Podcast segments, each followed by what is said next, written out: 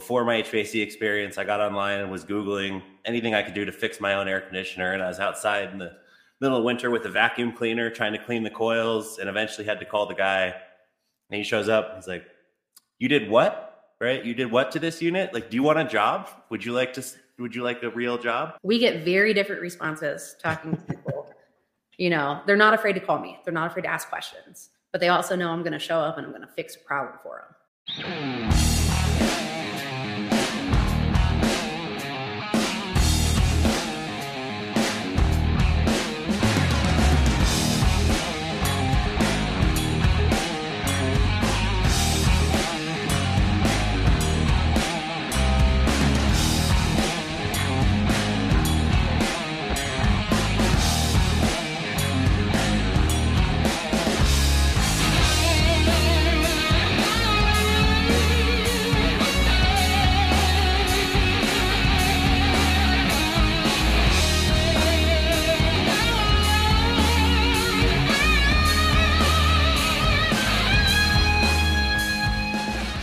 First, let me thank the spo- the sponsors of the podcast, helping uh, get these awesome episodes out to you guys. So first up, we got Vizalogix. Have you ever had an annoying issue where you could have resolved it if you just had seen what the other person on the line was seeing? You could be busy. You could be taking calls from either your technicians or your customers. And it could be a nuisance call. It could be like a breaker that was turned off. They don't know how to turn on the system. Your tech is out there and they're trying to explain something over the phone, and you, and you need to see it to help them out. Well, with Vizalogix Tether It Now, you can do that. It's like a FaceTime, like a video call, and you're able to, it's more of a virtual type of deal because you're able to draw on the screen, point out different things, take a photo, and uh, have all these records and that you can use for like training later, and you can kind of go back and see these issues that you helped resolve over the phone. You can use live video, augmented reality tools to guide, you know, your simple fixes. See the situation maybe before you go out there. Maybe you need to go pick up parts, or you kind of need to see something before you can actually tell them if you can go fix it, or, or whatever it may be. So you reduce wasted trips, increase customer satisfaction. There's no apps, no downloads, just a text message, and then they can get a link to connect. So the future of remote support has arrived. Learn more at vizalogix dot com slash H V A C. And with Jobber, that is a C R M that we use. So that is night and day. We used to do paper invoices and I hated it. I hated doing the billing. I blocked off a day to do it, and uh, it just took up a lot of time. So once we switched over to Jobber, I don't really spend time in the office too much doing a pa- doing paperwork. A lot of this stuff is already digital in their system. I can schedule jobs, which is maintenance. It reminds me and it reminds the customer, you know, all that is done in the uh, software, automated. And then you can have really nice quoting, invoicing, and then send this out through email, through P D Fs, uh, customer portal, whatever you want to do to have the customer view it and then pay you online. And, and you can take payments with Jobber. It's a lot quicker than the old mail out a check, mail out the invoice, collect invoices in person, you know, all that stuff. So check it out. Visit get jobber dot com slash reliable H V A C R. You get a two week free trial. You get a really nice discount. Go check that out. I appreciate the sponsors of the uh, podcast. Hola, what's up, everybody? Welcome back to the Reliable H V A C R podcast. I appreciate you for tuning in, whether you're on YouTube or on any other platform, uh, watching or listening on the audio podcast. Wherever you are, please subscribe, follow, comment, like, all that good stuff. If you're on the audio podcast, like on Spotify or, or any of those other platforms, please leave a review, help out the podcast, get it out there, more more eyes on, on us, and um, hopefully these episodes help out somebody. Now, uh, we're almost at ten thousand. I just want to put that out there. I'm very stoked. That was the end of the year goal. So hopefully we hit that um, by the time this this airs, right? So this uh, week we have the team of Matt and Megan from Mechanical Environments. That is a company that they own, they run, and right now it's only two of them. Uh, they're out there just staying busy, getting work done, and they niched down into this side of the industry where they only do cannabis facilities, growth rooms, and flower rooms, whatever you want to call them. So they're dealing with specifically these products, these uh, environments where they have to control humidity, temp control, you know, be very careful around this product, about around the plants. These rooms are packed. These units are all over the place. They have over ten, fifteen, seventeen, maybe even more units to a customer that they have to deal with. And, um, you know, we'll, we'll talk about their journey in the trade, uh, the whole full circle that, that happened on their way to getting into their own business, and uh, the stuff they see, the stuff they work on, dealing in the cannabis H V A C industry, and what it's like working up there in Denver, Colorado. They deal with a little bit of uh, altitude up there. Um, so you can follow Mechanical Environments over on Instagram, TikTok, YouTube, and I'm sure they have other platforms. I'll leave all of that in the description where you can follow them. Go check out some of their work. Um, at the end of the, the podcast, we do go over some photos. So if you guys are listening, we'll try to explain as best we can. But if you need, if you want to see the photos, go check out, you know, one of their platforms, follow them, or come on YouTube and watch the video version where I have the photos up on the screen. Um, but yeah, without further ado, let me let them do the talking and uh, welcome Matt and Megan of Mechanical Environments. All right, Matt, Megan, how are you guys doing? Good. Great. Thanks for having us. Yeah, I appreciate you guys for making the time. I know we've been trying to kind of figure this out. It's it's hectic when you're in the the trade that we're in. And you Absolutely. guys seem to be you guys seem to be pretty busy in what you guys do.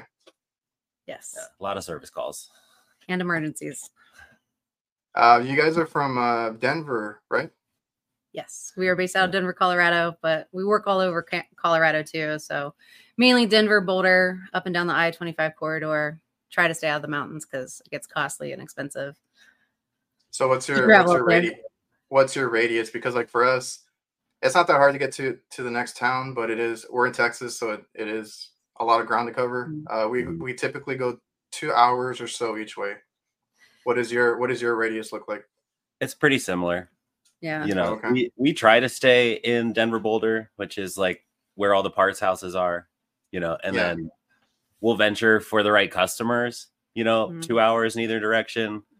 Uh, but is it yeah. is it very is- isolated over there? Because you mentioned the supply house. Like I'm lucky enough that even though it's it's a or it's it used to be a small town, it's grown so much here um, down in South Texas, and I actually have several supply houses that I can go to on the way to. You know, if I go two hours out, there's a couple on the way, and then we have this one city where like all the manufacturers that you can think of are actually there, like mm-hmm. in the little pla- plazas and stuff. And if you need equipment, you can go there.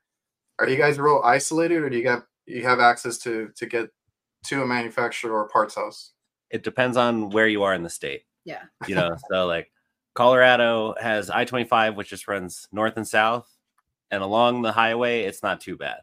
You know, but when you start getting into the mountains, you'll be at a spot where, you know, you're two, three hours away from the parts house. Mm-hmm. You know, and the nearest thing isn't even a Home Depot. It's like the True Value Ace, you know, slash ranch yeah. supply store. You know, you'd be like, come on, I just need one fitting. Right. Yeah. Like, like I said, we used to be a small town, but I guess we're fortunate now. We have a few Home Depots, a few Lowe's. Like it's grown a, a lot recently. And, uh, but, for you guys, I'm, I'm assuming truck stock is important, or like having the stuff that you need. Very important, because a lot of what we use isn't even on the shelf half the time. Oh yeah, I can imagine. Because I mean, I, I typically typically don't have to order too much unless it's like a special thing. Like here, nobody presses, so I got to get my press fittings mm-hmm. online, online and whatnot, just in case. Those are uh, my like emergency fittings, and then uh, everything else I try to keep on the, on the truck because. The, my customers, I, I typically deal with light commercial, which is um, like restaurants and stuff. They mm-hmm. they love to call like at five o'clock. Hey, yeah. hey, it's it's it wasn't working earlier. I thought it would start working later. I didn't want to bother you, and I'm like, you should have just called me in the morning. Yeah, mm-hmm. yeah. We try to keep a stock of everything that we use all the time, because that lets us shop it around. You know, because if you need like a specialty low ambient kit. Five minutes before the parts house closes and you got to pay the premium, it's going to be like, it can be way more expensive, you know? So. Yeah. I, I, I try to tell people truck stock is very important. Um, and, and I had a H V A C J on here last week and we were talking about that too. Like uh, that's, that's just one of my pet peeves. Like when, uh, I go help somebody And I'm like, you see this equipment every every day. Can you please stock this? Because now we're gonna drive thirty minutes, forty minutes out and go get it. Yeah, it's just Megan's real good at it. She... Oh yeah, because I heard you guys on Pat's talk about how uh, you guys are very organized at, over there. At what you do, um, I'm I'm trying to go in that direction. I just went digital with my invoicing, and uh, like I said, the truck stock. I used to be a messy tech, and then you kind of see the more organized you get, the quicker the calls are, the easier the calls are. Uh, your week goes by better, and uh, it's just it helps you all around. Yeah. Helps keep me sane. The more organized I can be, for sure. How's the weather out there where you guys are? Because I, I would assume it's cold. Pretty cold. Um, it depends on the day, to be honest. Okay. So yeah, I mean, this week it snowed. You know, yeah. It was cold for a day. Then it warmed back up. And then we had a few days that were in the sixty-five degree range. So it can go oh, either okay. way, you know. I mean, last Christmas we had negative fourteen. You know, and we were out in it every day. Damn. Because, yeah. In the mountains, it stays colder, you know, uh-huh. but Colorado or Denver, where we are, is at the, the base of the mountains. So a storm will come in and roll out, you know, yeah. no, it's not gotcha. as Yeah, because like it was uh, sixty-seven here where I'm at, and I wanted to put a jacket on. I was cold. Not, not used to that at all. No, that's like perfect outside working weather. Well, yeah, but lately all my calls have been indoors. I'm like, this is the time to be outside. But of course, summer is when I'm out there in that one hundred ten degrees and um, mm-hmm.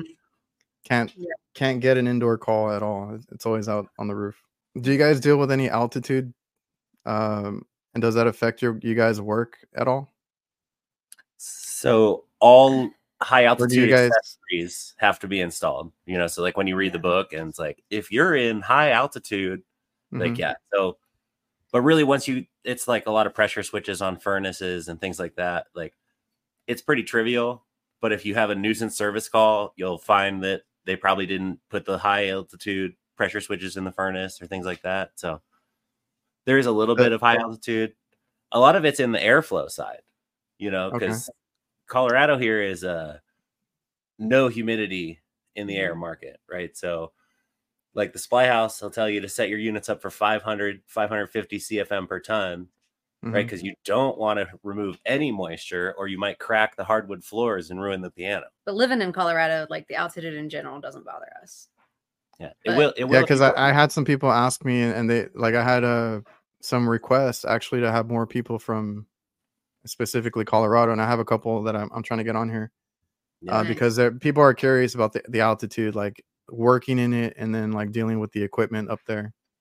Well, when you live in it every day, it doesn't affect you. But I'm originally from Ohio, and when I would come visit, okay. like it's no joke. Like you hydrate you, you like, feel crazy it? Before you get out here. One beer is like four beers. Like it's it's crazy if you're not used yeah, to cause, it. Yeah, because because I'm a big like I watch well mostly basketball. I don't really watch the other sports, but like that's always the one thing. It's like that that Denver team, like mm-hmm. the Nuggets.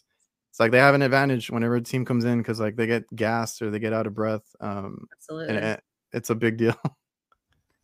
But uh, so you guys, okay? So then you're from Ohio, Matt. Did you grow up in Colorado or did you move there too? Uh, between Colorado and California, but yeah. Oh, you came from California? Yeah, originally. Was it a major shock or change for you? I mean, I moved here when I was a kid. I moved back to California. Oh, okay. moved, like I've I've lived in both states a couple different times. Um, I think they're pretty similar, especially like going back the Midwest, East Coast way, you know, like California, Colorado do things in a pretty similar manner. On on the uh, podcast, I like to kind of get everybody's like uh, journey and story. Uh, how did you guys get into the trades? Well, again, I'm from Ohio. Um, so long story short, I was dating a guy who moved out here and took a job. So I would come visit him and I would visit my cousin. And my cousin's husband is the regional manager for Gary Pacific Supplies here mm-hmm. in Colorado. So he was begging me for about six months before I finally was like, okay, you know, maybe I'll come do sales for you. So I was a T S M for one of the distribution houses for just over two years. But did you have any prior experience before no. that? Okay. No. He was like, you're mechanical enough. You work on your house. Like, you'll be fine.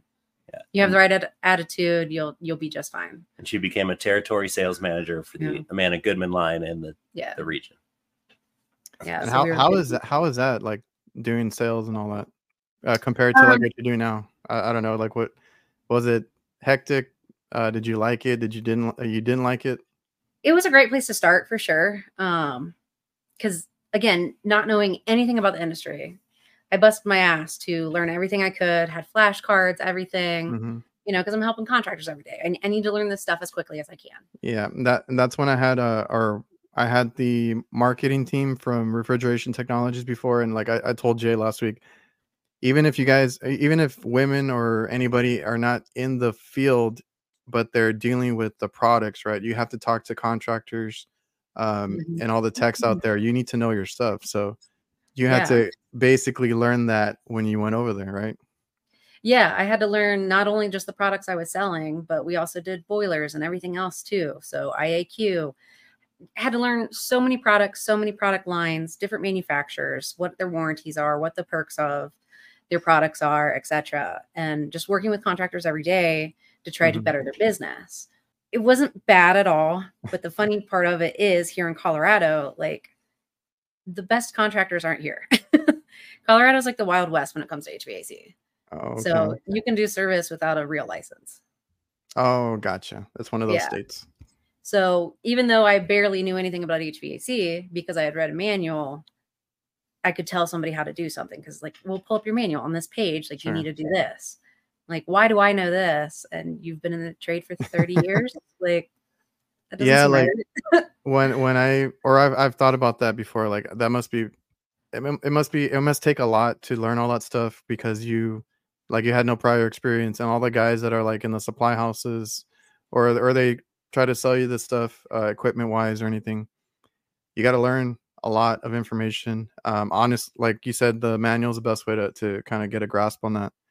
But yeah, uh, yeah I, I get I get frustrated when I go into a supply house or, or something like that, and I get the new guy, mm-hmm. and I'm trying yeah. to explain to them, and I try to tell them as simple as I can, and I still get the wrong part, and I'm yep. there for a little while. So I, I can imagine it's a lot of information to take in, and uh, yeah, like, like what you mentioned right now about the knowing more than the text sometimes, like that was always my fear when I started like going into the supply house. I'm like, shit, I don't know what I'm.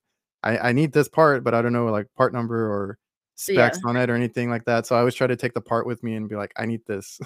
Yes. Or at least have the model serial number with you of the unit. Like if you don't bring that, we can't help yeah. you at all. On the I got, I, I got turned away. I got turned away when I started. I'm like, shit, I didn't, I didn't write anything down. This and that. I just thought I needed a pressure switch or whatever it is. And they're like, we have tons of those. I don't know which mm-hmm. one.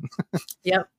So that, yeah. That was a learning experience when I started, and, and you just learn as you go, and, and you, it is what you make of it basically. Absolutely. That's a good way to put it. I mean, opportunities are so endless in this industry. I don't think I'll ever leave. That's your company, right? Mechanical Environments. Yeah. Mm-hmm. So you guys co-own that together? We do. Yeah. Uh, do you guys have any other techs or is it just you guys? It's just us right now. We desperately need to be hiring because we can't maintain everybody that we have. And yeah, we're in the same boat. I, I, I know how hard that is. Right. You just need like two more vehicles and all the tools and, you know, like... We're yeah. we're a we're a family business, so we I think we're right now we're down to four. Um, and it's and funny enough, it's my dad and his brother that do the hot side, and it's me and my brother that do the H V A C. Nice. Um, so we've had a helper in the past, but like lately we've been really busy. The the hot side, because like when it gets cold out, ours slows down a little bit. Uh, we do a lot of refrigeration, so that keeps us busy, but the hot side gets slammed like all year round. So they've been, they've been right. needing help over there, but it, it's hard hiring, right? Like finding good help, good techs. Yeah. I'd rather have somebody green that we can teach. Yes. Everything that's, that's what I've heard. And no bad habits. Cause especially from a woman's standpoint and the, and the angle that we're coming from, you yeah. know, cause we're trying to present, like, we're trying to, you know, do lots of photos, do digital invoicing, you know, like, yeah, you have things done, uh, done a certain way that you guys, you know, that's how you yeah. guys work. And, uh, so how did, how did you guys get in, or how did you start Mechanical Environments, um, your company? Well, I was getting frustrated with my sales position. Um, and then, of course, I work with contractors every day. So I had multiple contractors trying to hire me. Mm-hmm. And eventually I had an offer that I couldn't really say no to. Like as a as a tech or? Um, sales and operations for them. Oh, okay. So, you know, I, I left my sales job at the distribution house, went and worked for a company that um, was trying to be an all-in-one stop shop for building cannabis facilities. And mm-hmm.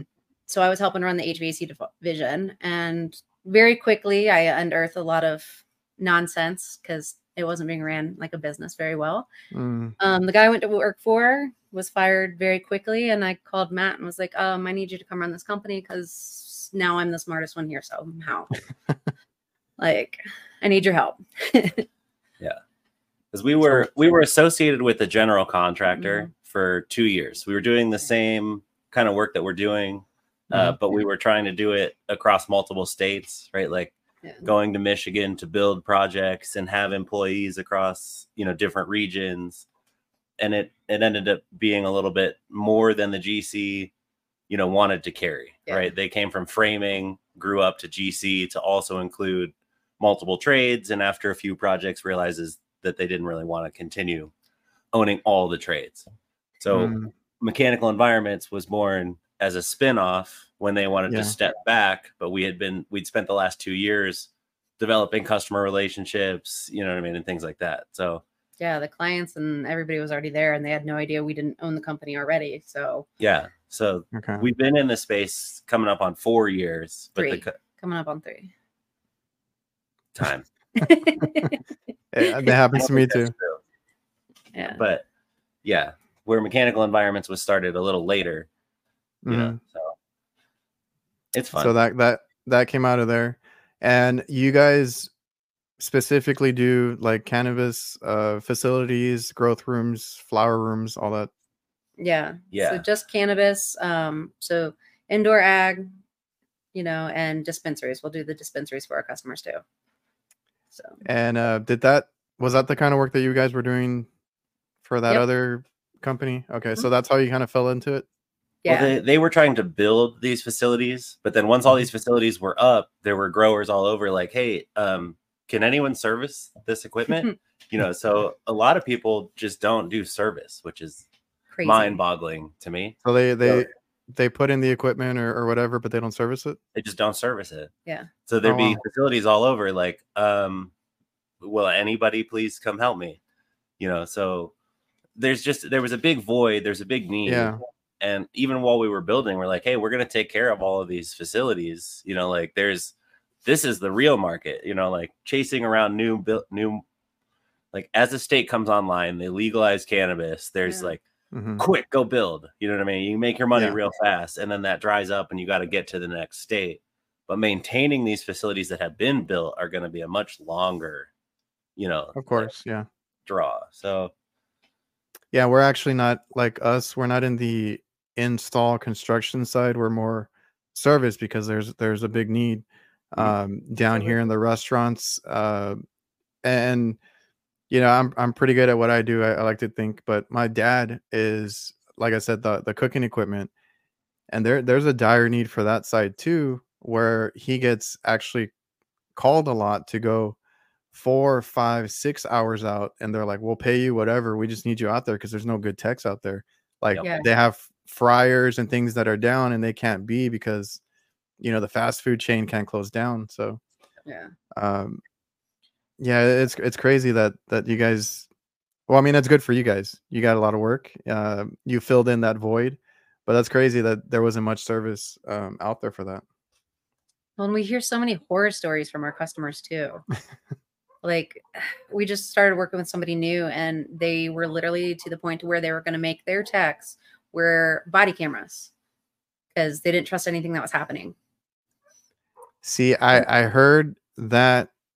I, yeah, I don't think I've talked to you guys about that, but I've, I heard that. And uh, it reminded me because after, like, we started picking up work a, a few years ago from different restaurants and, and stuff.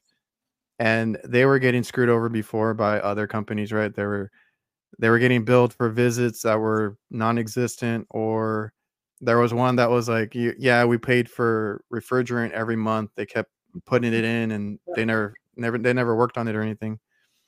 And uh yeah, we've had to deal with with different things that they come up with. Body cam is a bit extreme, but uh you know, signing in and out, uh checking in with somebody, or there was a one that I had to make a phone call, and it was like, I think I think it was I think it tracked my location or something, but phone call, sign in and out, call when you leave, call call when you get there. And right now we're using some websites that allow us to do that now on the on the web. And right. There's another one that they made us download an app to do like photos, and I can't upload a photo. I have to actually take a photo while, while I'm there. It won't let me upload. Wow. Yeah, it has to be on site. So we we've dealt with that. At first we're kind of like, oh, you know, what is this? But it's because customers get screwed over a lot. There's a lot of bad yeah. uh, apples out there. Yeah. Well, cannabis, th- these guys had a big target on their back. You know, like mm.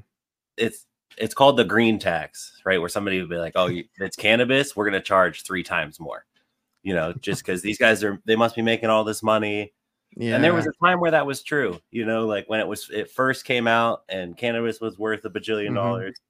But this is now, Colorado's ten years into this, like this market is maturing, the it's course correcting. Like you don't mm-hmm. make this, these bajillion dollar profits anymore, you know, so things are getting tighter and tighter. So when people come in and, you know, try to just make all this money off these cannabis guys, it leaves like a real sour taste, you know, like they, they just have a ton of equipment that's been abused, and they have yeah. service for days, you know, days. So they just it, yeah. they've been taken advantage of many times, where people are just trying to kind of come in and get get in, yeah. get out, and make their money fast. Yeah. And I've heard that too, because like, you know, they're like uh, probably with residential, where like they see a rich house or like a, a big house, oh, we're gonna charge more or whatever. But it's like, you know, we we get the customers that we get um because we charge, you know, the same for everybody.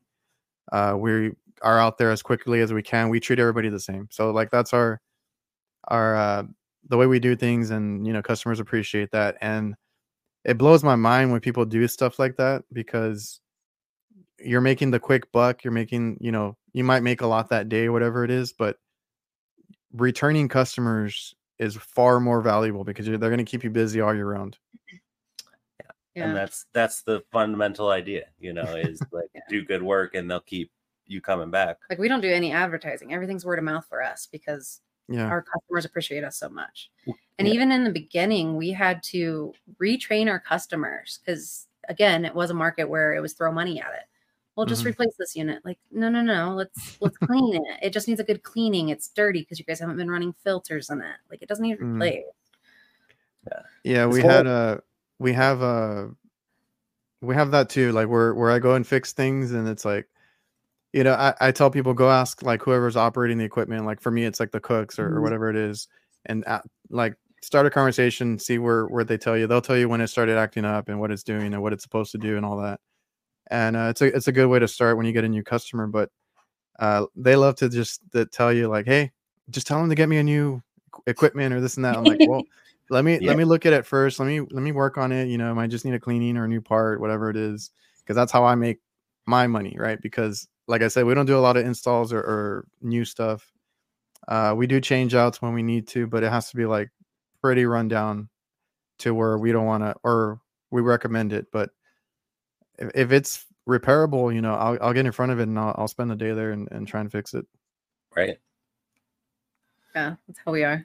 Do you have a lot of the like humidizers or built-in dehu into your package units down there?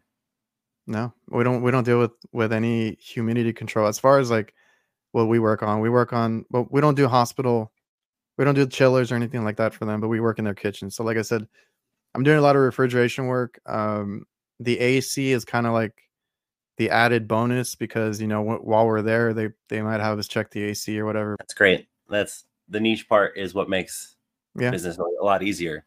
You know, it's like just like, saying. like with you guys, I was going to bring up, you guys niched down and you guys basically only do, um, like what we said, the, the cannabis facilities, the growth rooms.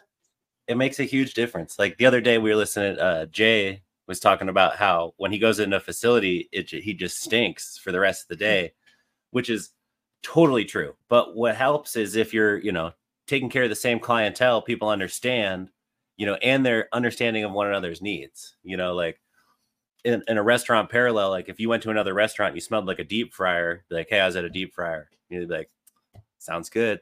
You know, but if you tried to go to Missus Jones's house, you know, reeking like the back of McDonald's, you know, she'd have a problem. So like having the same clientele lets us, like, everyone understands more of what we're going through, but they also, it helps us prioritize, you know? So like, we don't have a little old lady who needs heat, who's going to go in front of all the gardens. That's not going to happen, right? Whoever has like the hottest grow room is going to get the priority, you know, and everybody in the mix understands that need. You know, they all have grow rooms that if it gets hot there, they want priority service. So they're more lenient to, you know, like understanding that another grow needs their help, needs our help more than them at this moment, you know, because one day it'll be them.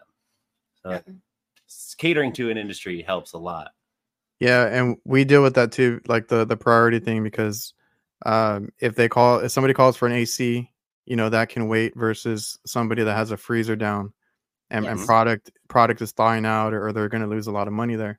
So like you said, like we niche down and it helps us a lot because I can focus on similar equipment, right? The I can have my best truck stock, you know, just for that kind of equipment, you know, the stuff that I see every day. I see the same brands for the most part. And uh, I can, like I said, focus on just kitchen equipment. You know, I see this every day. I can work on it. I can be efficient. I can be good at what I do. And it's not a bad thing. I know a lot of people like to be a jack of all trades that does everything. At first, it, it was too much work, way in our uh, over our head, and it wasn't being profitable. Not like it is now, to where we can be picky. That's kind of one of the, one of the things that I tell people. Like, if you want to, you can get into a specific area of this trade and still make a, bo a boatload of money. Mm-hmm. Yeah. The bad thing about Colorado cannabis, though, the market. No two facilities are the same. So mm. we don't see the same equipment everywhere. We might be working on a chiller one day. We might be working on residential splits or, you know, custom built package units the next. So there's no familiarity with those. It's, it's all based on what they, I guess, thought was best. There's familiarity in that, like, they're all tuned to be as most latent removal as possible. Yeah. So, like, they're all doing a similar job. Uh, but yeah, like there's not just everybody does chillers. Like, no, there's, especially in Colorado here where we're a little bit older of a market, you know, it was the black market goes live, you know, so there's a lot of like plywood and wood and pond tarp. And at the very beginning, it was really rough, right? A lot of five like, ton residential splits, plants on the floor, no drainage, just go, go, go. Because the first wave of investors were there to make their money real fast and bounce, you know, and like, so there have been facilities built since. There have been facilities that have been remodeled. There have been total teardowns and rebuilds. So you have all across the spectrum of like, places with just mini splits all over the place, places with custom built, you know, package units, places with chillers and air handlers. Like yeah. It depends on when it was built, who it was built by, you know, and like, what did the investing group care about? You know, cause a lot of people are just like, get it done as cheap as possible, as fast as possible. You know, and other people like, this is my mothership. I'm going to grow weed here for a million years. Please make it as absolutely nice as possible. Yeah, I didn't think about that. So there's different, like you said, chillers, split, split systems, like a var variety of uh, equipment that you guys see. Yeah. Uh, Jay had asked if you guys use the condensate from the uh, dehumidifiers for the plants. So we only have one facility that's doing that. Mm-hmm. um, California is starting to require the grows to start utilizing that condensate water, uh, just because the amount of it is is crazy, right? Like they just throw all the condensate down the drain. Down the drain. So these cannabis grows, they'll they'll water in like what's the per plant average? Two liters max, which is like four point two pints per plant per day. So it's not uncommon for them to water in like a thousand gallons or twelve hundred gallons per day, you know, going into these rooms, and then a plant is only going to keep about two percent of the water you give it, right? It goes through the roots, up the shoot, and then it's evaporated out the leaf. And that's how it moves nutrients, right? It's just constantly evaporating moisture into the air.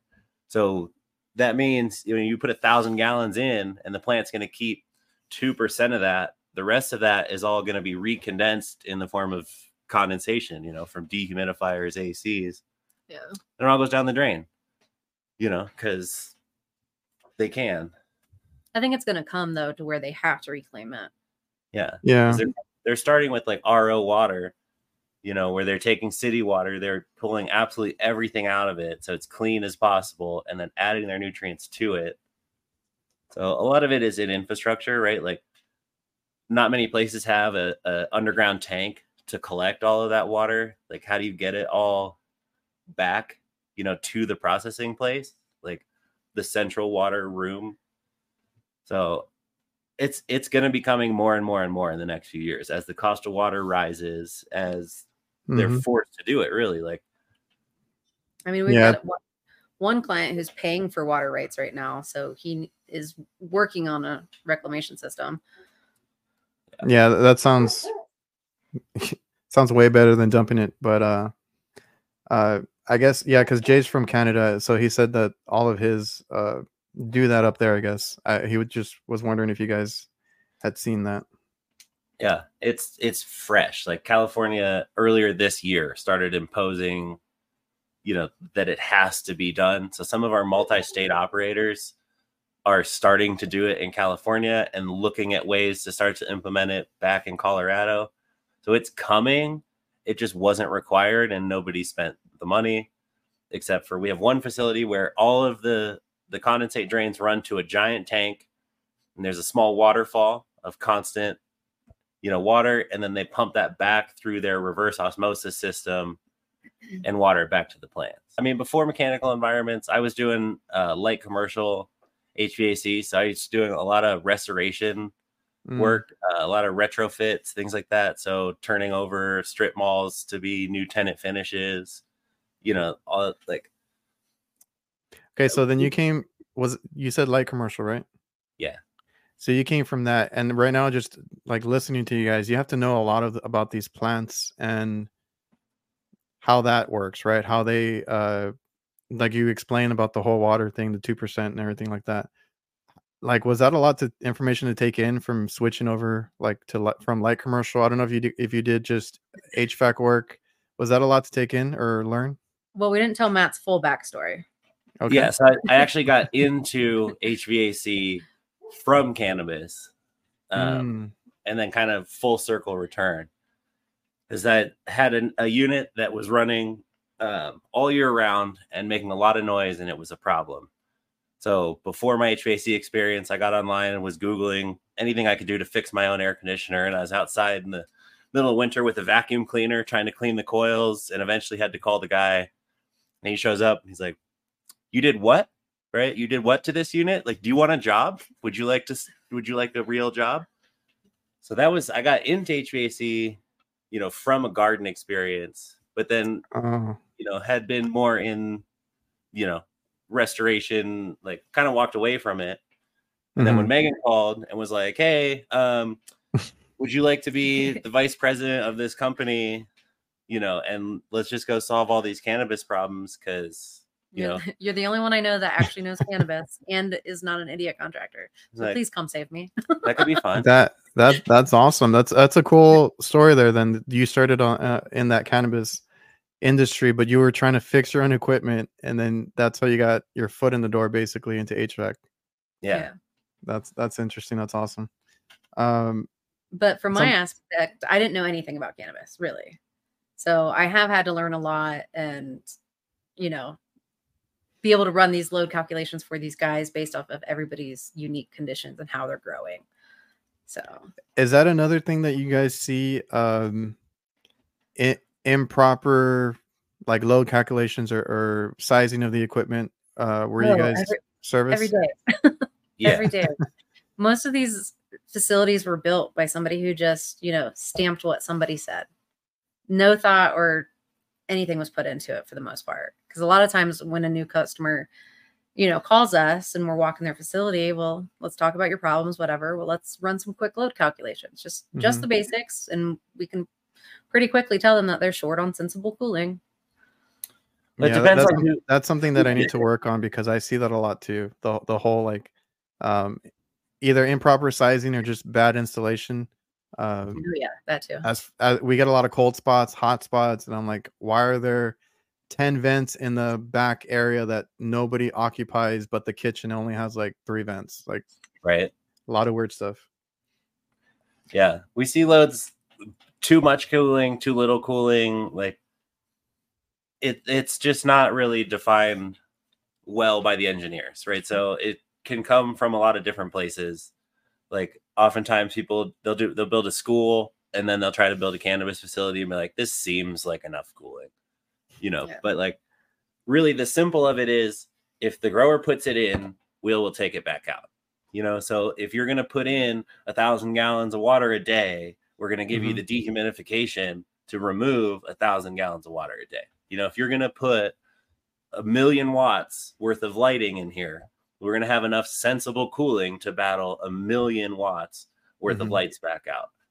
You know, and then a lot gets lost in like equipment deration. You know, when your load says you need five tons of sensible, doesn't mean you need a five ton unit. It means you need five tons of sensible, you know, so we see loads wrong that way. But nowadays, these buildings that were built for high pressure sodium, so the old school lights that got hot, hot, hot mm-hmm. are being pulled out and L E Ds are going in. Okay. So these facilities that were designed for huge sensible loads are now yeah. filled with L E Ds, and now they're all oversized, you know, for the low sensible that's in there now, and it's shifted to a heavy like dehumidification latent removal load yeah. that once was only almost purely sensible, you know, so it's it's all over the board.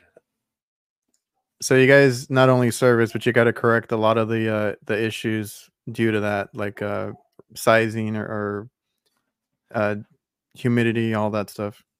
Well, I mean, I think a good service process starts with setting decent expectations. You know, like if we roll in and somebody's like, hey, I have this tiny little unit that doesn't work good. You know, you could really quickly run the math and be like, dude, you need like twelve of those.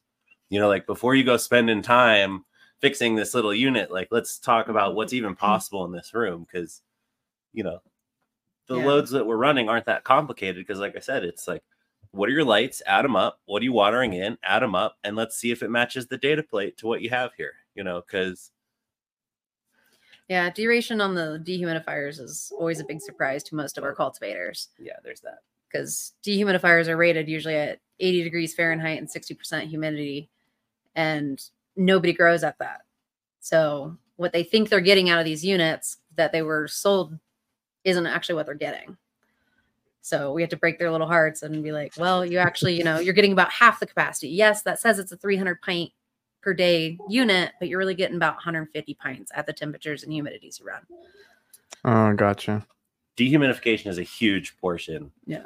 And like, what's funny, so Colorado, it's part of what makes it different than normal H V A C here, right? Because we are in five hundred C F M per ton. This is dry, dry, dry. Everyone is humidifying the air.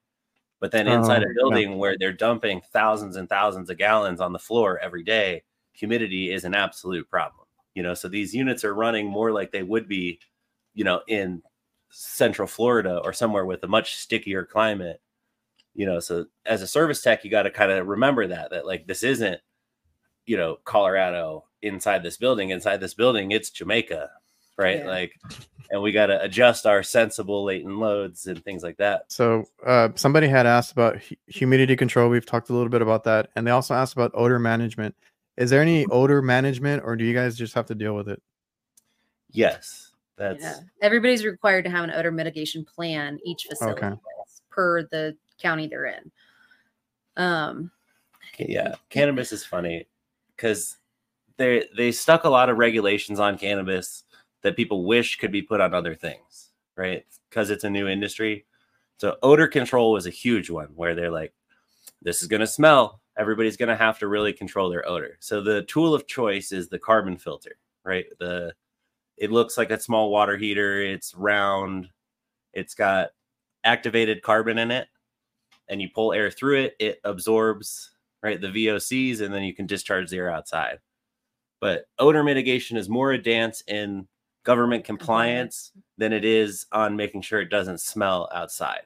Because they're not like policing that the smell is outside. They're running around and making sure that The plan you submitted that includes twelve fans are being changed on the schedule of the date you submitted, on the time you submitted, and that you have the forms for the filters you changed on the days you said you change them. Like, doesn't matter that it doesn't smell outside. It's a dance in, like, you said you do this. We're here to investigate that you did what you said you'd do. You know, that's standard odor compliance. You can have a neighbor start to, you know, like call, like, yeah. and have the state come investigate odor problems. But they're at that point, they're just going to kind of go up the same chain, make sure you're doing what you're supposed to be doing, and then maybe try to figure out what's going on. But most of it is a dance in, like, you said you'd have the filters, do the filters. But there's often multiple facilities next to each other. So yeah. who really is causing the smell at the end of the day? You know? Yeah. Is that, is that part of like a, is that part of what you guys do for maintenance? Like the, the, the mm-hmm. filters and everything? Mm-hmm. Yeah. We'll change out the big old, cause they're big carbon filters. So once they get soaked up with that moisture, they are hard to move. Like, and it's not very safe for cultivators to be up on ladders trying to do that. Yeah, some of these carbon filters, like they could be, if it's a twelve inch carbon filter, twelve inches is the inner diameter, outside's probably like eighteen, twenty-four, and they can be four feet tall, you know, and weigh close to one hundred pounds going in. And then they'll absorb moisture as well as V O Cs. So they'll be like two, three hundred pounds coming out. So we'll bring the material lift in, you know, and swap them out so that they don't have to like do it on a step stool or whatever cheesy thing they're going to attempt to do. Yeah. Uh, yeah, I know. I see that all the time. I'm just like, you know, let me, you know, call me, let me do it. Don't get yeah. on any high ladders because we we deal with a lot of high ceilings and stuff. Yeah. Um, Same. So, so do you guys? Uh, is maintenance a big part of your business too? Is you you? Uh, I I don't know if you guys ever get slow, but does that keep you busy as well? The maintenance.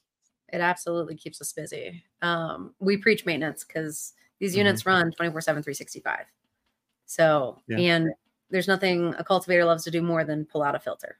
So we clean a lot of equipment. yeah.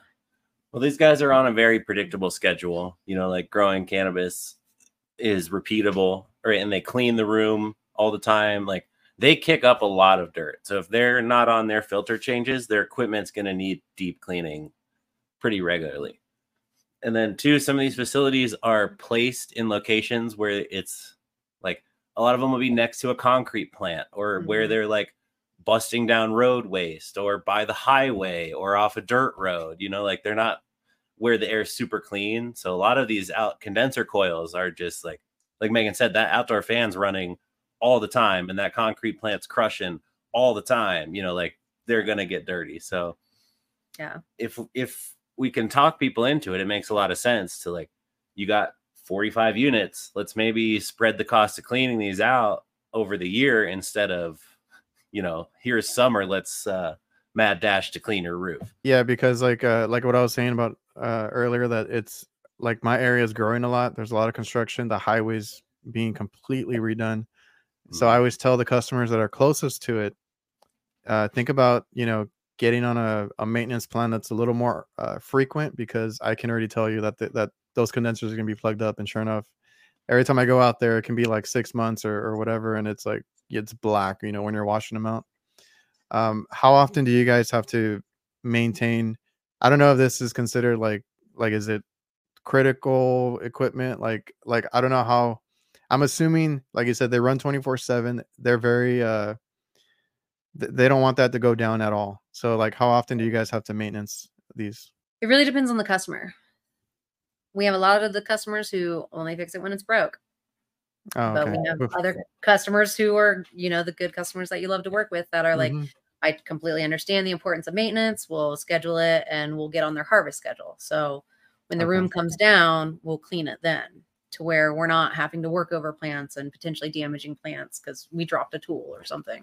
Indoor and outdoor is different, right? Yeah. So like if, if we had it our oh, way, yeah. we're going to do outdoor inspections, you know, like getting ready for summer, getting ready for winter, right? Same, same kind of schedule mm-hmm. for indoor airflow wise. Uh, these guys, it takes eight weeks to flower cannabis, right? Eight to sometimes they'll push it to ten or twelve, but mm-hmm. there's going to be a week of like resetting the space, right? So they, they got to bring in all the plants, clean all the tables, you know, clean all the walls, wash everything, So we try to get any of the indoor work done in the, the dip in their cycle, right? Okay. When like the rooms are empty, when they're in cleaning mode, because that's when we tell them like, hey, when's a good time for a new filter? Day one, right? After you just got done cleaning the floor, you kicked up all the dust and debris, mm-hmm. and now your filter is totally loaded, like get a freshie in there. So if the unit's in the room, we have to maintenance on a, like, when is the room empty? If the equipment is outside, you know, we can do it more on a, like, let's get ready for summer. So it's the same as far as like the customers you get, because we have the customers that are like that, like whenever it breaks, we'll call you, whatever. And then we have some that are are more, I think we do like six months for the uh, A C equipment. And that's the one that makes us use the app. So it, like, the app will remind me. Uh, they're pretty good about it. And then we have a hospital, or, or a couple of them. I think we're going to get uh, a few more now, but those, they worry about that equipment all the time. Um, so they had us at one point, they had us out there bi-weekly, but now it's like monthly. Wow. Just to make sure that nothing goes down, clean the, the coils, um, check on the walk-ins. That a lot of older equipment. Uh, we're in the process of changing out some of the old stuff, but It, it just depends on your customer, but but I really like the hospital work. They're very clean. They uh, have us out there pretty often. They're pretty good about maintenance. And then there's some that they've been saying, like, there's one that there's one chain of, of this fast food uh, restaurant that's been telling me, like, yeah, and it's been like two years. Like, yeah, we'll get on it. We'll we'll call you out here.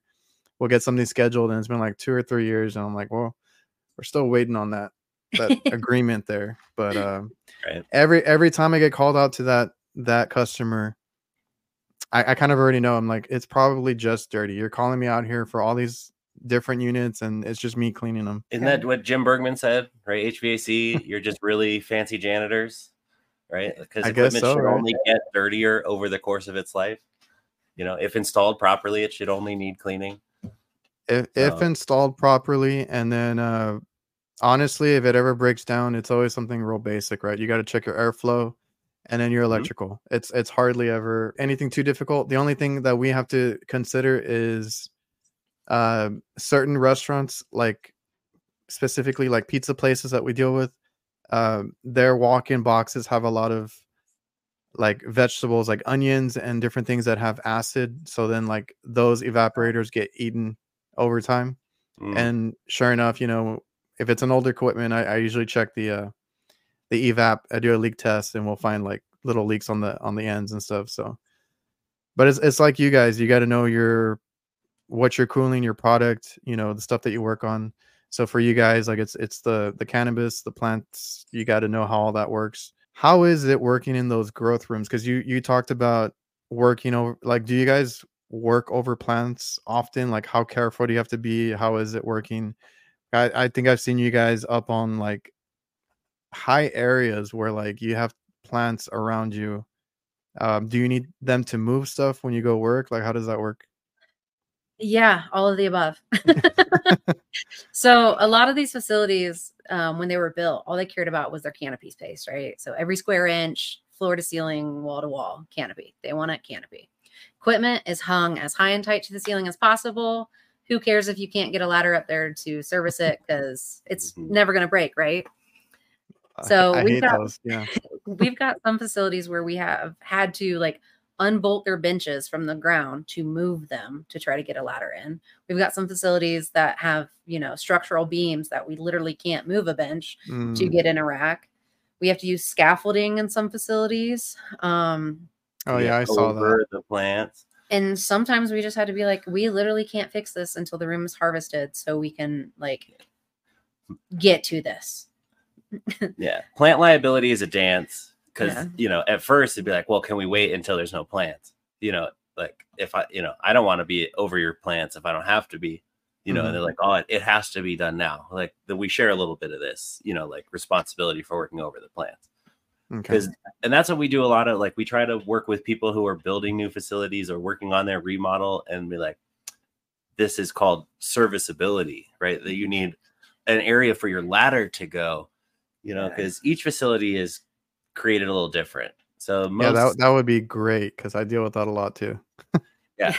You know, just trying to get them to see the benefit, because it saves them money on their service ticket anyway. Because if I'm fixing something off a ladder with one hand it's gonna take longer. Like, you're gonna have to pay mm-hmm. more money, you know. So they get it once they see it.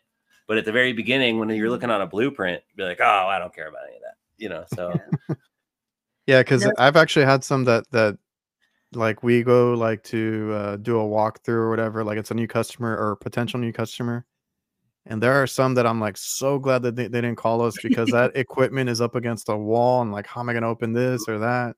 And uh, they put a lot of uh, condensers, like, and then we have, a, we had some that remodeled recently, and I don't understand this, but like, you know, they're paying for it now. Um, they remodeled these restaurants or fast food chains, and behind the register, they, they are really adamant about having these small reach in coolers and freezers that are under counter. Like they, they really, They really love those. And for some reason, they started putting them back to back. And I'm like, you know, the condensers are in the back. You're just like circulating yeah. hot air to each compressor. And sure enough, right after they remodeled, one by one, each store, compressor dead, compressor dead, compressor dead. Yep. And they refused to listen. So they just, you know, they had us fix the ones that we could. And then they bought um, new ones, because those are kind of cheap for them. And they just put them right back where uh, the previous one died. And I'm like, okay. Well, you're going to have problems later. Mm-hmm. Yeah. On our job walks, when we're walking a new facility, there's a, there's a lot of that where, you know, mini split condensers are all blowing into each other. Like, who did this without a stand and no proper drainage? Oh, like yeah. This is a heat pump. Like, this is going to be an issue.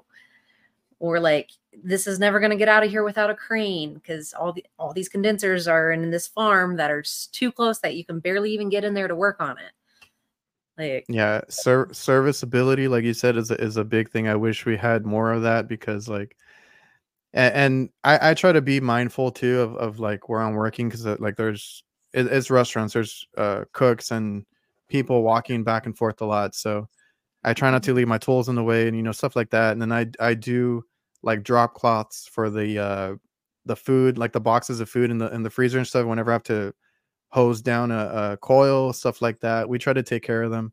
um i'm sure it's i'm sure it's nothing like like what you guys deal with, you know, that uh cannabis and stuff. I'm sure that's a little, or that's more difficult to work around, but they're different. I mean, nobody's stepping over me, I will give you that. Like, you got good patience for that, you know. Like, it's it more like, it took a while. It, they'll, you know, show you to the back of the room and point and be like, yeah, it's that that one, right? You're like, do you need a ladder or something? Like, we'll be up front, you know. So you're like in the back corner of the facility on a ladder, like, God dang, you know. So working around people is difficult. Like, that's, I mean, there are yeah. occasionally, occasionally the days where, because a lot of these facilities um, grow on mo- mobile benches too. So mm-hmm. it might be a one or two tiers in a room, but the, the benches move. Okay. So if they might be in there trying to defoliate and, you know, clean up a room, well, we also need to be in there working, but that's their schedule. And like, you called us today, you know, and we're here, and there's only enough room for one aisle at a time to be open. Mm-hmm. So it's like, okay, well, we're going to go work on this unit. When you guys run to lunch, holler at me, we'll come in here, we'll try to knock this out. So there is some planning sometimes like that, that has to be sorted out. Or, I mean, the light schedules, because a general flower room is going to be twelve hours of light, twelve hours of darkness, and some people's lights might turn off at noon. So I have to be there and out of that room by noon, you know, or I've got to finish up with a green light on. Mm-hmm. That yeah. sounds a lot like what I have to deal with too. Cause like, um, you know, when they get deliveries or when they or they're stocking the, the walk-ins, uh, we have to work around their schedule. Sometimes I have like, the, like I said, the hospital, um, the hospital that we have, they have a schedule to where their kitchen closes for like, I only have like an hour if I need to do anything, like if I need the space. Um, so yeah, th- there's a lot of uh, work, work, workarounds when you deal with, you know, product. Cause like, mm-hmm. that's what I always tell people, like product is a little different. Like for me, it's refrigeration, um, like for food and, and stuff like that. But there's, I've always been intrigued by the, the other side of it, right? The, the process cooling and all that, where it's like flowers, or it could be like a manufacturing uh, mm-hmm. warehouse, you know, all that stuff has to be controlled. It's not for human comfort. It's just for like products and different things. And that's, uh, it's another side of H V A C, and it, it's very uh, lucrative as well. Yeah. I'd say that well describes where the cannabis space lives, right? Process cooling, process. you mm-hmm. know, means comfort cooling. Yeah, we're dealing with a lot of low ambient situations, a lot of humidity. Everybody always thinks their reheat and their humidizers and the carrier units are going to solve all their problems. But I'm like, well, did the manufacturer tell you that only works down to forty degrees ambient temperature outside? Mm. Like, what are you doing about your humidity in the wintertime? Does it always struggle? Yeah, actually, now that you say that, I'm like, well, because somebody promised you a lot that this can't perform. So we've we've had to to break that to customers sometimes too. It's like, you know, what are you expecting out of this equipment versus, you know, what are you getting out of this equipment, right? It's like um, yeah. sometimes sometimes people just sell them what they want to sell them, and like you said, the installers might not answer their phone anymore. They might not be the one servicing it. They don't really care. They just yeah. install it and move on to the next one. And then I have to go in there and tell them, because like with the uh, well, with that one that was put in them back to back, I don't I don't understand that. That's the yeah. remodeling. It was the old equipment that was already there, and they remodeled. So whatever, that's where they wanted to put it. But I have others that are like pizza restaurants, right? They have the big pizza oven in the middle, and then they have an open cooler right in front of it. And I'm like, okay, like you need to keep, because uh, it's like a prep station cooler, right? Where they keep yeah. the condiments, and there's a, a door kind of on top that they can close, but mm-hmm. they love to leave it open all day. And I have to kind of educate the customer, because I'll even pull up the manual and I'll tell them, like, it, it tells you exactly what the ambient should be. And if it exceeds that, it's going to struggle. It's not going to keep temp. Can you please keep the door closed? It says in the manual, if you're not busy, keep the door closed, right? It's not, mm-hmm. it's not really a cooler up there. It's just kind of it. You, a lot of this stuff, you have to put the product in already cold, and it just maintains it, right? Yeah. So a lot of these customers expect a lot of, of their equipment. They might not know how it works, and you got to educate them on it. And then, uh, kind of break the news to them sometimes, right? Like, this is not going to work. We got to, we got to change something. Yeah. We do a lot of educating our customers, and luckily we do have a good, um, most of our head cultivators are excellent. Like, they really know when there's a problem in their room, and mm-hmm. are willing to help diagnose along the way. Cause we do a lot of troubleshooting over the phone, to where they can push the problem off or fix it, you know, remotely sometimes, to where it's not an emergency anymore, and it can wait a day or two. There's a good parallel listening to Pat's podcast. The head cultivator and like a restaurant manager mm-hmm. have a similar like set of needs and goals. You know, like, when can you get me back online? How is it going to work? Like, you know, this is my schedule. I need it back fixed by here. You know, so the head, if the head cultivator is on board, you know, they can buy you some time. You know, they can, like, it's process cooling, but we we have a little bit of leeway, right? Because like Megan mm-hmm. was saying, the lights are on for twelve hours a day, and then they're off for twelve hours a day. So if you can limp along to that twelve hour off period, right, you buy yourself another little bit of time. So like having the cultivation staff being trained enough to like know where the filters are and be willing oh, okay, to like, yeah.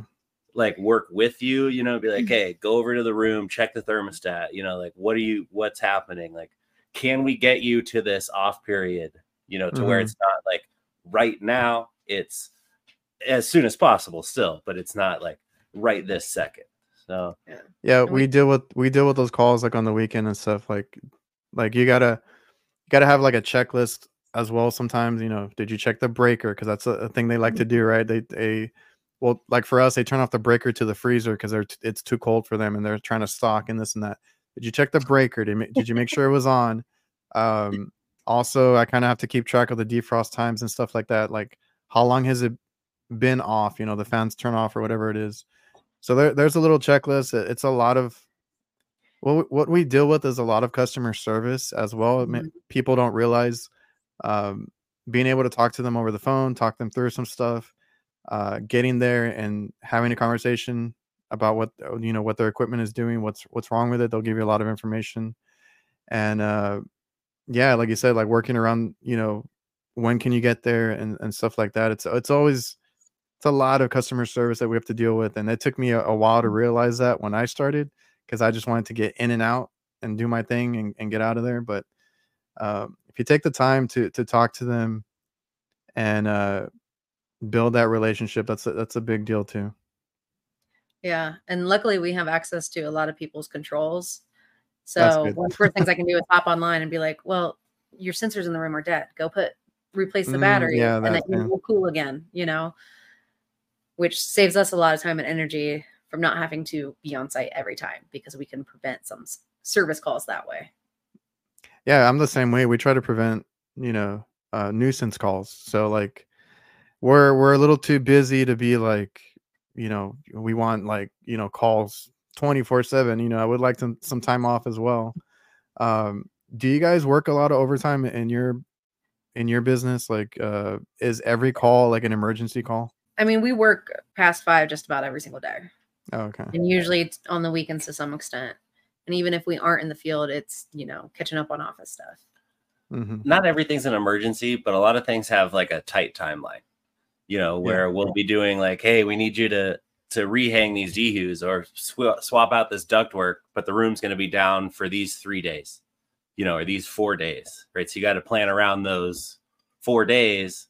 And that means the service calls that come up, you know, in that window got to get squeezed in. So like, not everything's necessarily an emergency, but we're often on like a pretty tight schedule for trying to get a project done when it's convenient for the customer. A lot of the stuff that you do is technically air conditioning, right? Because you uh, you deal with a lot of A C units, and that's year round, right? Whether it's hot outside, cold outside, uh, this is the equipment that you see uh, year round, right? Mm-hmm. Yep.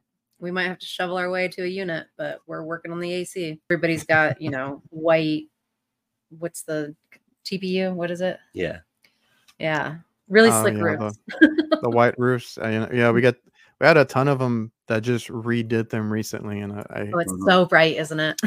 Yeah. Because yeah. it, it, it's always real sunny here. And uh, one time I forgot my sunglasses and I was like, just up there with like a headache the whole time. Right. Oh, and the sunburns from the fresh roofs. Like that's, it gets so intense up there.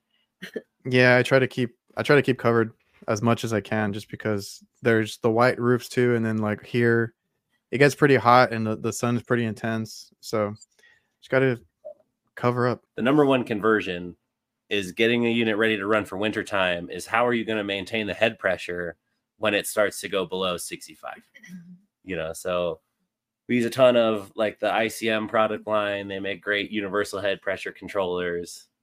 Uh, but like the bare minimum is the little peanut switch, you know, where you just screw it on the liquid line and it's going to bang on, bang off at like three hundred to four hundred. Yeah. And that'll cycle your fan. But those drift, right? Those, those that go bad. I don't know if you run into those failing at all, but they'll start, instead of opening at three and closing at four, they'll start to open at three fifty, close at four fifty, and kind of work their way out of range. So like I've, I've had, had that more, I've had that more with mechanical ones. I've actually, I use I stock the peanut ones just because, you know, they're they're easy to stock and they get me out of a bind on the weekend. But uh, I don't think I well I deal with more of uh the ones that go bad on me are the low pressure switches. So like the side mm. like when they pumps down and stuff like that, because it's usually on walk-in freezers. Because some facilities like Chuck, you know, Chuck in a truck set that up there, and they're like, yeah, it just doesn't work good in the winter. Like, well, it could work way better in the winter. Because you see different problems, right? If you have no low ambient kit and it's really cold outside, your liquid line will freeze, right? You'll mm-hmm. freeze in the opposite direction of a typical freeze up. So there are there are some funny problems, but once you start to fix them again and again and again, they get trivial, as I'm sure you know. Have you guys ever like done any damage to some of the the plants and stuff? Oh yeah, I snapped some branches this week. With a piece how, do, of how does how does that conversation usually go with the customer? Honestly, they usually don't care. They're just so happy that you're there fixing their problems. Because even I was like, "Well, give me a ballpark of what you think, and I'll take it off yeah. your invoice." Like, like it's my own fault, you know. I did it, but at the same time, they're like, "We don't care." I'm like, "Okay, well, if you change your mind, let me know." Is but, it is it hard not to break anything, like damage the plants? Some facilities are harder than others because some of those um, rows are so tight together and like you're bound to hit them. it, there's no way to not hit them half the time. Like it's, it really is like, cause again, we listened to Jay and he was talking about how you kind of have to like swim through oh yeah plants. And it truly is like, you have to constantly be pushing plants out of the way to get to some locations. Like you're lucky if you can get a ladder between most of the racks. Mm-hmm. It comes down to the cultivator because the cannabis plants would just be flopping all over the floor if it wasn't for the, the tight plastic trellis. and the trellis comes on a roll, and they put like three or four layers in as the plants grow. And they like, so some facilities are on it, and the plants are in their little like trellised, you know, jail, and it's not a problem. Other facilities have like the one layer of trellis and everything's barely hanging on. And every time you move something, the plant's like, ee! You know, so some facilities have better forethought, and other facilities you just can't move around without a plant threatening to like fall over. So it's all, yeah, my, my biggest fear is like, you know, when they have, when they're, cause like they make certain, like, I don't know, like coleslaw, or they have macaroni or pre-made something in the, in the, in the coolers.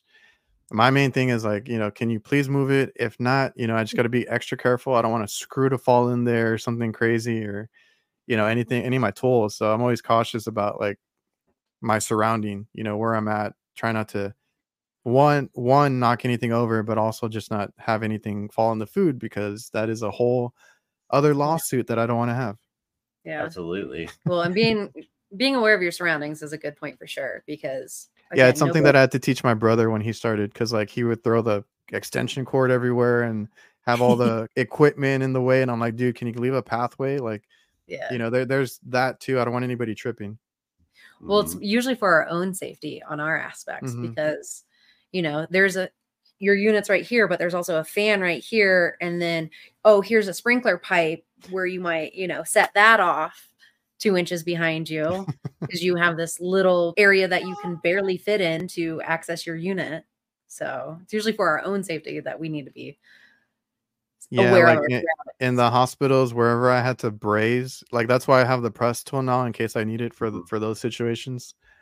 In case I need to braze, I mean, for one, they have a whole uh, fire watch, fire permit thing that they have at the hospitals, but um, everywhere I had to braze, because all the condensers on the reach-ins are on the top of the unit.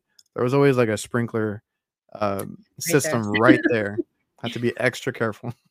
Yeah, that's yeah. worth the press tool right there. Absolutely. Do you have the R L S press tool, or? Yeah, I have the R L S one. Um, so I got like a, a little pack out that has all the couplings in it. So this is a typical day in your industry, right? Yeah. Yeah. So it's kind of hard to see because there's no plants on that rack, but for there's... the for the audio uh, uh, audio listeners, this is Megan in a Tyvek at the uh, top of a ladder, working on a unit just out of reach. Squeeze between a unit yeah. and the fan. Like my back is say, pushing fan that fan is... out of the way. I was gonna and, say the fan is right there, and it's the that ladder is as close to a rack as it can, so you can see where. And I'm just trying to open the unit enough to see if the drain's clogged, because they had a mm. um, leaking issue. So I'm barely even needing to open the unit, let alone get to the blower cabinet, which is inaccessible. And then if you look we, in the background, you can see how high some of those dehumidifiers are too. Oh yeah.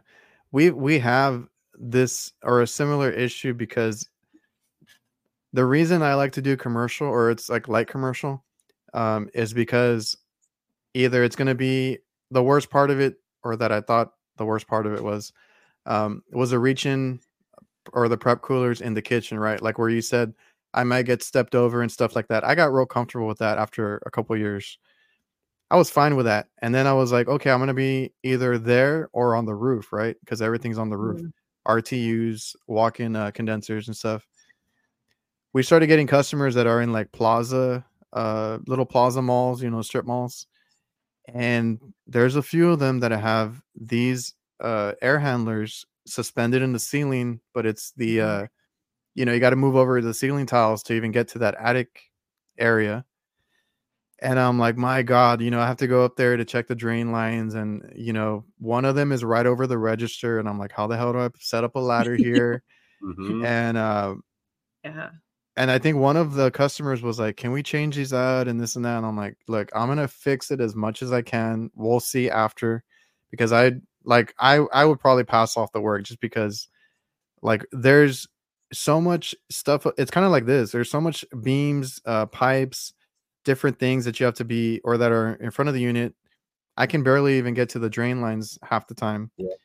And then they have all this communication wire now, because they have a, a room full of like routers and, you know, whatever it is, because they, they do all this online ordering systems and stuff like that. And all that is just laid there, right on, or like next to the units and stuff like that. So I, I thought I had it made because I was like, oh yeah, rooftop units, this and that. And then I have to deal with this too. Yeah. I'll take a rooftop unit any day. Yeah, everything goes slower on top of a ladder like that. Because you can see how much like Unistrut is everywhere for to hold the lights and all the power and drains. And so this they, is after uh, they've, like you said, they have the, the room cleared, or is this on your? Yeah. Room? So okay. This is a room's room's been cleared and we're hanging a D U for them in a serviceable location. That's a air handler coil, six months old. No filters. Yep. Oh, okay. Is that coil. Is that something you see? Because I, I have a customer, a, a chain, that they always forget about the filters. Well, we often hear the line like, well, it wasn't working really good with the filters, so we took it out. Oh, they take them out. Yeah. Yeah. If they're using filters. We have a lot of customers who refuse to use filters too. Like, well, your coil becomes your filter then. So then they just depend on the on the cleaning. Yeah, until it gets so bad it breaks down, and then we, you know, you got to force up cleanings on some of them. Others they'll clean preemptively. You know, this particular facility, like they spray, so the plants need nutrients both in the water and on the leaves. So they'll just go spray all sorts of nonsense, like molasses based things, compost tea, like ground up fish meals, like some of the just gross. You know, and like it's for the plants, but like this is where it ends up, you know, and this is what a lot of the coils look like, where, you know, you they just need deep cleaning, good filtration, you know, like the controls need cleaned up. But like the pink slime, that's the same pink that loves to live in the condensate drains. You know, it just it'll just take hold in these, like if it gets a good environment, it'll just start going. Oh, electrical that gets ran underneath units to where we can never access a unit. This is mild compared to some of them, but it's like that's marooned up there now. Yeah, like we had a we had one that I didn't get the call. One of my guys did, and he managed to to you know work through it. But uh, it was one of those suspended ones that I was talking about, and it needed a blower motor. And I was mm-hmm. thinking yep. back to it, like when when we got the call in, I'm like, how the hell are we gonna do that? But he he had help, but he managed. It took him a day. Just to get yeah. that changed out, but we got we, he made it work. I just did one of those the other day where I had to move the ceiling tile supports. I had to move electrical. I had to move the unit support slightly just to barely get the blower motor out. It took an extra hour just moving stuff and being on top of a ladder to get it out. And then I have one, and I've dropped ceiling tiles, and I get so upset when I drop them because you know then mm-hmm. they break.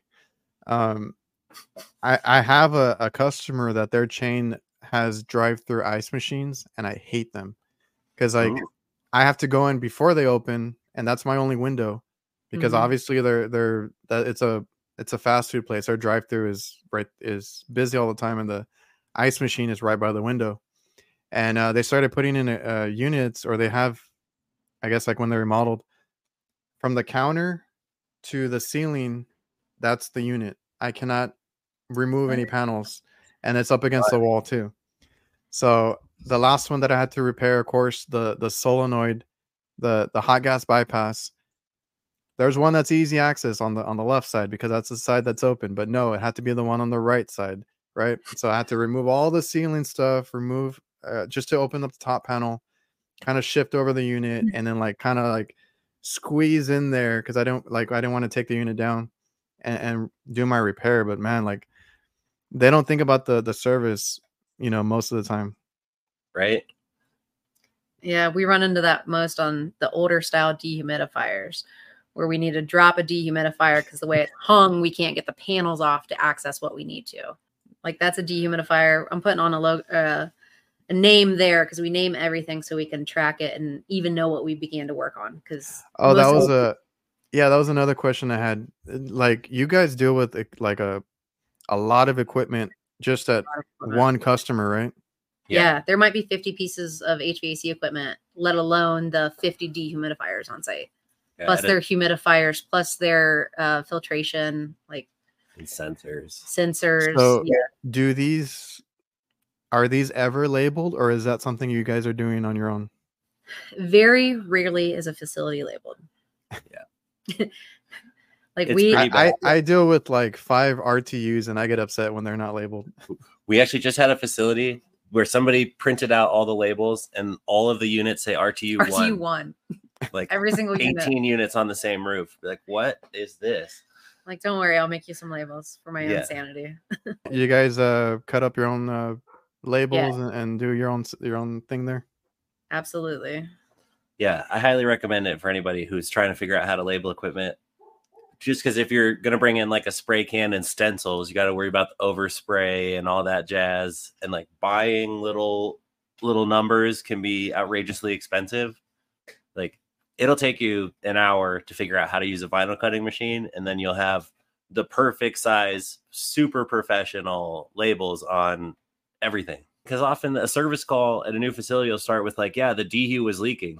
Like, okay, which one? Like, uh... Yeah. The one in the corner. You I know, think it so. was this room. Okay, well, there's four in this room. Do you yeah. have any idea? It saves it saves time on like what unit it was. It's definitely number three. But then the people who have been most appreciative are like the accounting departments. Mm-hmm. You know, at the end of the mm-hmm. day, they'd be like, "Hey, we've been paying bills at this facility for ten years. We never knew, you know, that we had this many units, or that the number four is always the broken one." Right. Yeah. Open them up to do asset tracking that they were never able to do before. There's three tiers in this photo, if you look closely. Uh, three levels of plants. Yeah. Oh, okay. I see.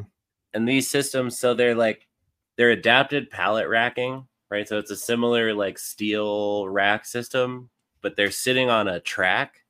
And so they can move like to the left and to the right. So the whole room will be loaded with, uh, tiers like this, and there'll only be one walkway that moves between each rack, right? So you'll like slide the racks over to move the aisleway throughout the room, just to maximize space. In markets where cannabis is licensed by square footage, you know, then it's the name of the game is getting as much square footage as possible. Some markets are licensed by plant count, you know, and that's more towards like how big or how many plants I can get into a space, you know, so those markets are less like cramming every square footage in because you can only have so many plants. So like you will see a little bit of finesse between market to market because there they are not federally all one, regulated. You know, thing. Each state is its own little deal with its own little laws and its own little nuances. Pull up another picture. I see your little, uh, uh your shovel here. Yeah. Had to shovel our way to some snow. Yeah. Their unit. That's the wintertime service kits. That's the field piece charging blanket that goes on top of the unit, and that builds artificial head pressure to let you start setting your refrigerant. But it has see, a lower see, limit. I've only read about this stuff because I don't have to deal with that over here. It's like um, we do deal with low ambient issues. That is another call that I get sometimes when I know it's like a fairly new system or a change out that was done recently. I'm like, when did they charge this up, right? If they charge it up in the summer, yeah. they probably only went by, you know, their pressures or, or whatever, um, because like the walk-ins and, and stuff here, they have receivers, but they probably didn't check the receiver level or anything like that. Right. They probably didn't accommodate for the winter charge. So I get called out, and I know when it happens because our weather is very back and forth. It could be like seventy one day, and then it could be like fifty, forty the next day.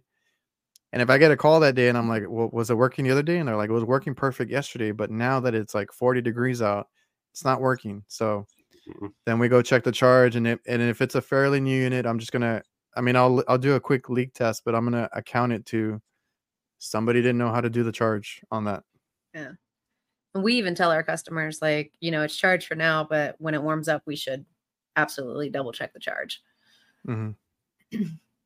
Yeah. Especially uh, in, in places that like it fluctuates like that. Yeah. So here's a, a fun situation. This is how tall that looks like the ice machine that I was talking about. It's like up to the ceiling. That's a dehumidifier. That's how they are in most facilities. But this is a, also a three-tiered rack, but this is a very high. These ones don't move. So yeah, they don't to be move. A little taller than the moving ones. But like having to lay on top of the racking to be able to service this unit and change out its board. Yeah, that doesn't look fun. No, especially knowing it's however many feet to the ground on the other side there. There's a little catwalk built on the one side, but not the other side. Well, how many tiers up was this? That's three tiers. Well, that oh, you're, on the, you're on the high third. One. She'd yeah. be on the fourth tier, technically. There's three tiers oh, of yeah. flats, and yeah. that would be like the fourth tier. Oh yeah, so you're on you're on the high one. Yes. Got to get in weird spots. So, and this is a prime example of how hard it is to work on some of these units. Like, I'm working on a different unit that I was mm-hmm. able to capture this photo, but we're both, you know, as high as we can get on ladders. We can barely reach the unit. We had to unbolt trays to be able to get a ladder into some of these rows. But it's like all the electrical, all the lights, all the power. Like, so you guys are are, are on high ladders a lot of the times. Yes. I can't, I can't imagine. It.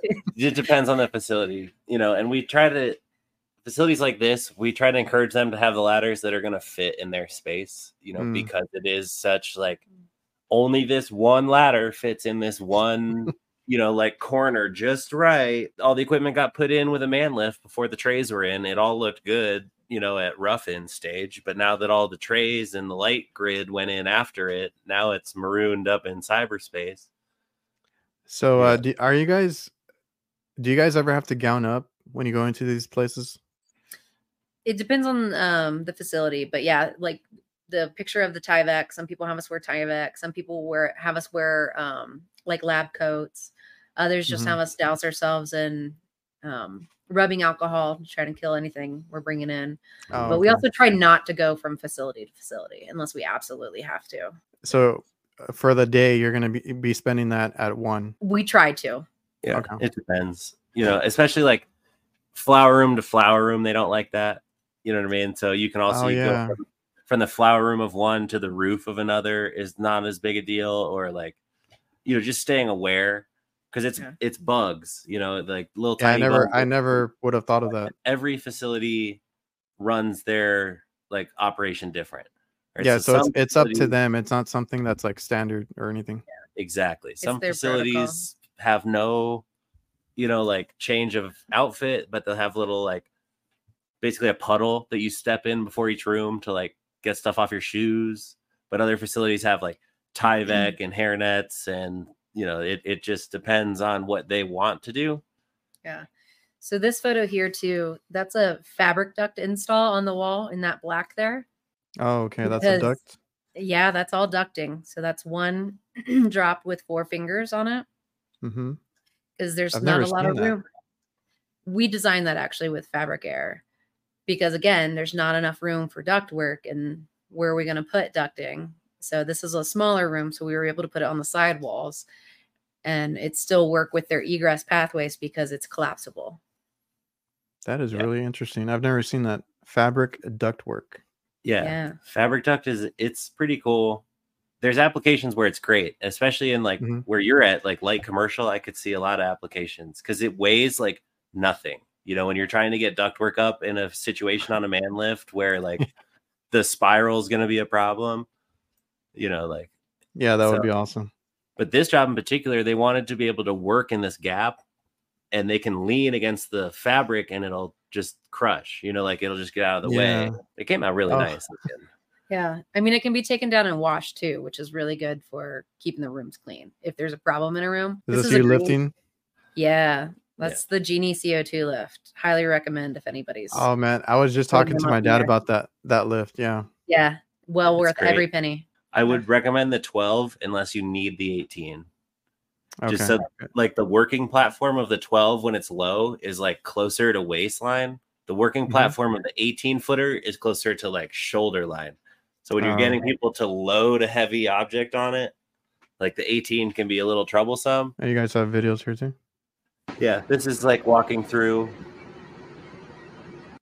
That's you know that's, that's the it. Trellis really is the the difference maker there. You know, like they did a good job on all that plastic netting, but if that was slacked on, there'd be just plants. That, yeah. Mm, okay, what do we got so this, here?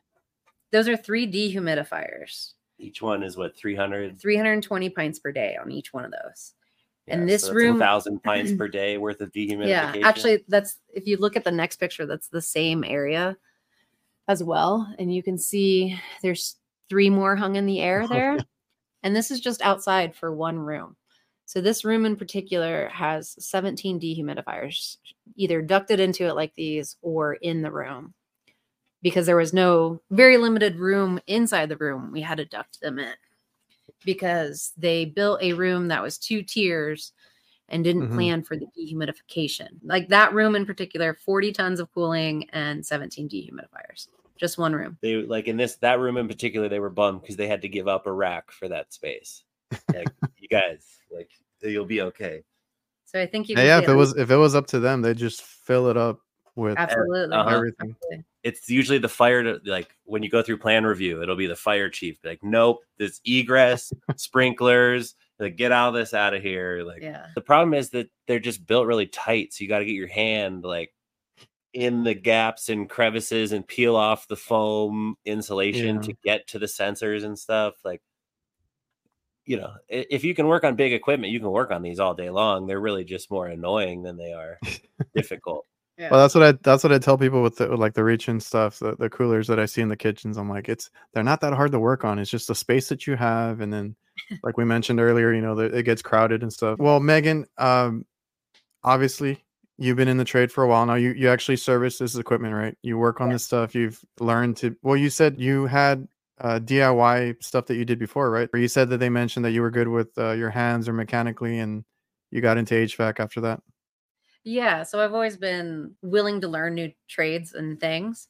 So like on my house, like I le- teach myself to tile or oh, okay. solder to do new water lines, like install kitchen cabinets, flooring, whatever it is. Like I'll teach myself you, to do it. You were a trade trade person at heart. Yeah, I mean, growing up too, like I helped my dad with everything. Like okay. we didn't hire anything out. Like if the house needed a new roof, we were roofing it. We needed new windows. We were putting in windows. So I had the privilege of being the one to help with all that. So like, it's always been something I've enjoyed, working with my hands, learning to fix things, build things, et cetera. That's awesome. Cause like that, that's how I was too. Like I helped my dad. We, we, like you said, we did uh, when we needed new uh, shingles and, and the roof work did that. My grandfather was a mechanic. You know, I was in his shop a lot. Uh, at his house shop.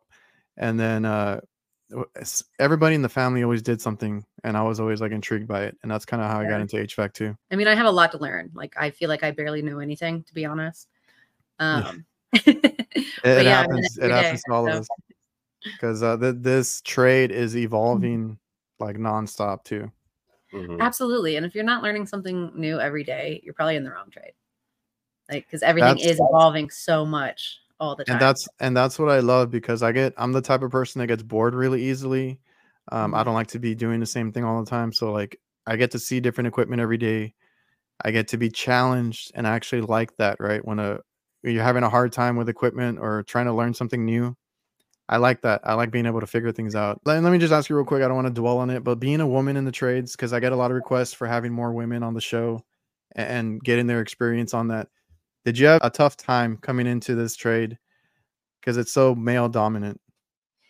You know, when I first got into H V A C and like took that sales job, I was a little concerned. Like I was platinum blonde. You know, I dyed my hair back natural because I wasn't going to be the dumb blonde who didn't know anything.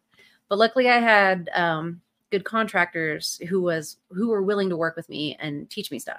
But I would okay. be very open and honest about it. Like, hey, I don't know what that part is. Do you have a minute that you can explain it to me? Or do you, can you text me a picture so I know exactly what you're working with? You know, so not being afraid to ask questions is very key. Um, when I first moved to the contractor side of the business, there was a lot of pushback because I'm just mm-hmm. a woman. What do I know? These guys have been doing it. The employees were, you know, thirty years, whatever. But it's like, why do I have to teach you that you don't have to go get an O E M gas valve? It's a Honeywell. Like, can I go get it from a different parts house for a third of the cost? Yeah. Like, it's the same thing. It's out mm-hmm. of warranty. Who cares? Let's go get it here and pay a hundred dollars versus three hundred dollars. Yep. So there is a lot of pushback there, but I think being able to work in it every day and grow is key. But for our clients, I think it's actually helped me being a woman because mm-hmm. they're mm-hmm. less intimidated. We get very different responses talking to people. You know, they're not afraid to call me. They're not afraid to ask questions, but they also know I'm going to show up and I'm going to fix a problem for them. So I, I think it helps in what we're doing right now. But I think if I was in it more every day, and even probably in um, like residential, going to people's houses, I would probably get more pushback than I do now. Yeah, it's it's kind of interesting because I've had a, a few women on the show, and getting their their different uh, responses is like, like you said, residential. And for whatever reason, I even had um, uh, Johnny Castro on here a few weeks ago, and he talked about just somebody looked him up and down. He's Hispanic. He's in dark complexion, and they refused to let him in. And crazy. The same thing with, with the women that I've had on here. They say that they show up, and then they're like, well, when is the real tech going to show up, or something like yeah. that. Right. So it's, it's a shame. I, I, I do like that I'm seeing more women out there. Um, I believe you guys are on, or you, Megan, are on TikTok, right? Yeah, our TikTok page is, from my perspective alone, just to try to promote more of the women's side of it. And I, I've seen a lot of women on the on the TikTok side too, and they're and they're great techs. They're doing a lot of installs, service work, and they're they're out there fixing stuff. So I, I love to see it, and uh, I hope to see more of it. Yeah, I'll try to get better about posting. Sorry, guys. Um, so I don't know if you guys have anything you want to close on. We're at over an hour and a half now. I, I told you I'm pretty oh, bad okay. about doing that. I didn't realize what time it was. Um, this this always happens, and I, I feel bad about it. We're Mechanical Environments on every platform. You can find us on LinkedIn. Um, our Instagram pushes to Facebook. Not that we really interact on Facebook much. TikTok is, from my perspective, we got some stuff on YouTube. YouTube, Matt likes to put videos up there. Yeah, if um, you need help with low ambient controls, I got some good YouTube stuff up there. Yeah, or taking apart mini splits and cleaning them and that kind of stuff. There's a lot of that up there. If you want to see some dirty, dirty units, go to YouTube. yeah. yeah, cannabis H V A C, like, you're going to be on ladders. Uh, there's going to be a lot of cleaning stuff, a lot of dehumidification. You know, but there are there are good customers. Mm-hmm. They can't stay in business without you, you know. So it's it's a give and take relationship. Like, we really like the niche that we're in. Mm-hmm. uh, yeah, you do have to be twenty-one.